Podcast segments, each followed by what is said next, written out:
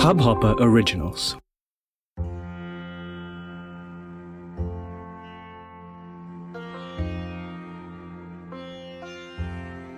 फिर वेद विधि के अनुसार विवाह किया गया।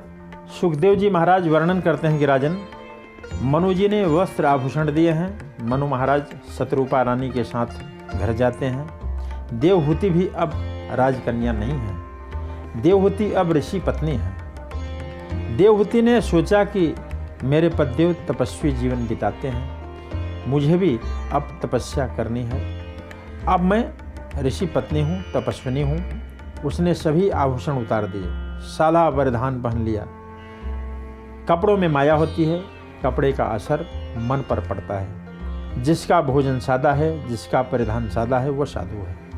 करदम ऋषि देवहूति के साथ आश्रम में विराजे हैं। करदम ऋषि ने विचार किया कि मुझे देवहूति की परीक्षा करनी है। परीक्षा यही है कि यह मेरी तरह जितेंद्रिय है। है कि नहीं? विवाह के बाद उन्होंने संयम बढ़ा दिया। देवहूति अति सुंदर है। पत पत्नी में अतिशय प्रेम है। परंतु करदम ऋषि देवहूति के सामने आँखें उठाकर देखते तक नहीं है, बोलते भी तक नहीं है। अब घर में पद पत्नी मौन रहते हैं। परिपूर्ण संयम रखते हैं। करदम ऋषि ने परीक्षा करनी शुरू की है। देवहूति ने विचार किया कि बोलने की क्या ज़रूरत है। उनकी बोलने की इच्छा नहीं है तो मुझे भी नहीं बोलना है। मैं तो उनकी सेवा करूँगी और ऐसी सेवा करूँगी इनको बोलना ही न पड़े। पद पत्नी मन से एक होते हैं तो गृहस्थ आश्रम सफल होता है। पद पत्नी को क्या पसंद है? उनकी क्या इच्छा है? वह पतिव्रता स्त्री स्वयं जान जाती है। विवाह का अर्थ यही है, तन दो पर मन एक, उसे ही विवाह करते हैं। देवहूति पद की सेवा ऐसे कर रही है कि पद को बोलने का अवसर ही नहीं आता। राजकन्या राजमहल में बढ़ी हुई हैं, फिर भी करदम ऋषि की ऐसी सेवा करते हैं कि पददेव की सेवा में इसका शरीर दुर्लभ हो गया है। शरीर पर मात्र हड्डियाँ दिख पड़ी हैं। एक दिन करदम ऋषि की दृष्टि पड़ी उन्होंने सोचा कि यह कैसी सेवा कर रही हैं। करदम ऋषि प्रसन्न हुए। देवहूति से कहते हैं, तुष्टो मध्यस्थो मानविमानदाया, सुश्रुतमाया परमा परमाया च भक्त्या। यो देहिना मयमतीव हृदय देहो नावेक्षित समुचित। संवित मदर्थे। सभी को शरीर में प्रिय होता है, धन्य है तुम्हें।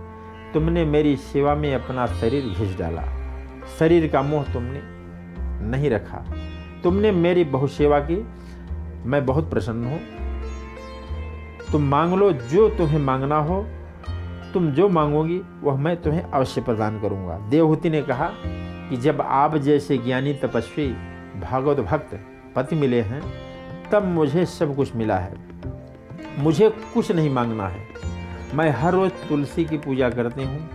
श्री बालकृष्ण की सेवा करके, बालकृष्ण के समक्ष तुलसी जी को प्रस्तुत करके परिक्रमा करती हूँ और मांगती हूँ कि मेरे पददेव का आयुष्य बढ़े, मेरे पददेव आनंद में रहें और अपने पददेव की सेवा करते करते मेरे शरीर का अंत आ जाए। मेरी अन्य कोई इच्छा नहीं है। मैं चाहती हूँ कि पहले मैं जाऊँ, मेरे बाद आप जाइए और इस घर में आप मुझे लाए हैं, इस घर में आप ही मुझे विदाई दीजिए। प्रभु के धाम में आप ही मुझे भेजिए। देवहूति ने ऐसा कहा। देवहूति की वाणी सुनकर करदम ऋषि बहुत प्रसन्न हुए। बोले कि आप महान पतिव्रता हैं। आपका सौभाग्य अखंड रहेगा। आज मेरी बहुत इच्छा है, आप मांगिए। करदम ऋषि कहने लगे, तुम्हारी इच्छा नहीं है, पर मुझे संतोष हो। इसलिए भी तुम कुछ मांग लो। देवहूति ने कहा कि आप एक बार कह रहे हैं एक पुत्र की प्राप्ति के बाद संन्यास ग्रहण करेंगे। आपकी इच्छा हो तो मेरे मन में थोड़ी भावना है कि एक पुत्र हो तो अच्छा। करदम ऋषि समझ गए कि देवहूति सूक्ष्म वासना है। देवहूति से वे कहने लगे कि देवी, मानव शरीर बहुत ही नाजुक है। वह मर्यादित सुख या दुख भोग सकता है। जहाँ मर्यादा टूटती है, वहाँ भोगी रोगी होता है।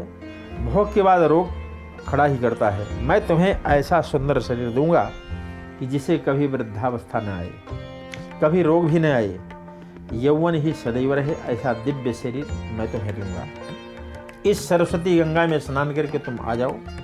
उसी समय देवती वलकल वस्त्र उठाकर सरस्वती गंगा में स्नान करने को जाती है। तब करदम ऋषि कहने लगे, इस वस्त्र को अब ले जाने की ज़रूरत नहीं है। आप खाली हाथ ही वहाँ जाइए। वहाँ एक दासी आकर आपके लिए वस्त्र लाएगी। देवहूति स्नान करने जाती है। उसी समय करदम ऋषि हाथ में जल लेते हैं। उन्होंने सौ वर्षों की तपश्चर्या कृष्णार्पण कर दी है। तब अनेक दासियाँ प्रकट हुई हैं। वे सभी देवहूति को प्रणाम करने लगी।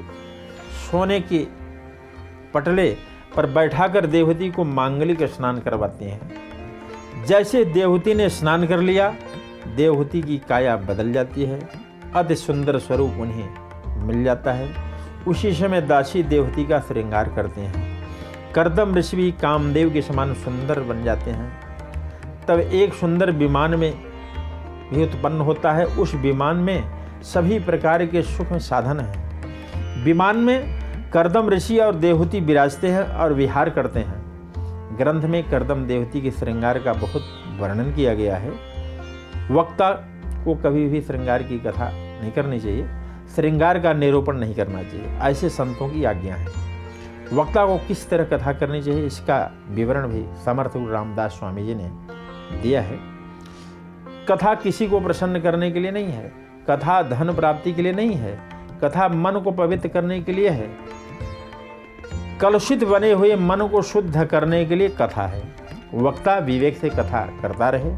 शांत और करुण रस में कथा करता रहे, तब उत्तम है।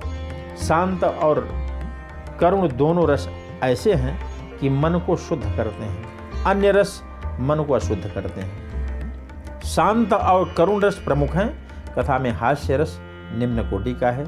कई लोग ऐसा समझते हैं कि महाराज, कथा में बहुत हंसाते हैं, इसलिए अच्छा लगता है, आनंद आता है, लेकिन नहीं। शांत मन से कथा करना चाहिए और श्रवण भी करना चाहिए।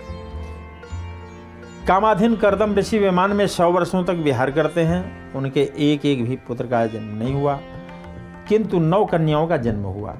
एक दिन करदम ऋषि मन में वैराग्य जागृत होता है, विलासी जीवन के प्रति मन में घृणा आती है।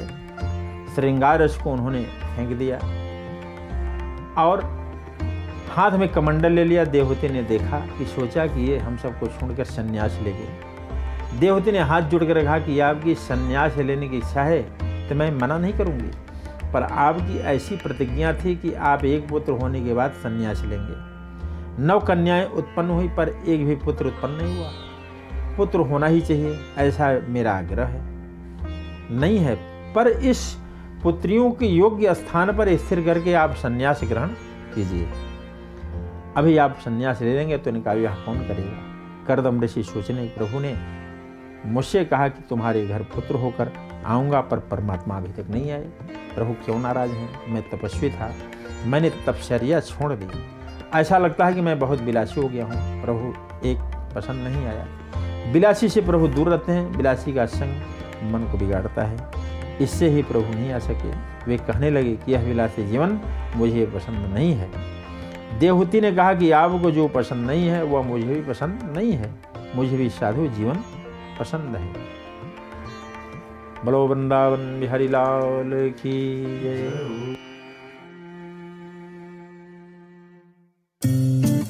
इस हब हॉपर ओरिजिनल को सुनने के लिए आपका शुक्रिया। अगर आप भी अपना पॉडकास्ट लॉन्च करना चाहते हैं तो हब हॉपर स्टूडियो वेबसाइट पे रजिस्टर करें और एक मिनट के अंदर अंदर अपना खुद का पॉडकास्ट लॉन्च करें। यही नहीं स्टूडियो देता है आपको पूरी आज़ादी कहीं भी, कभी भी अपना पॉडकास्ट लॉन्च करने की सिर्फ़ तीन आसान स्टेप्स में। तो साथ में अपना पॉडकास्ट शुरू करने के लिए तैयार। Just hop on hub hopper simply content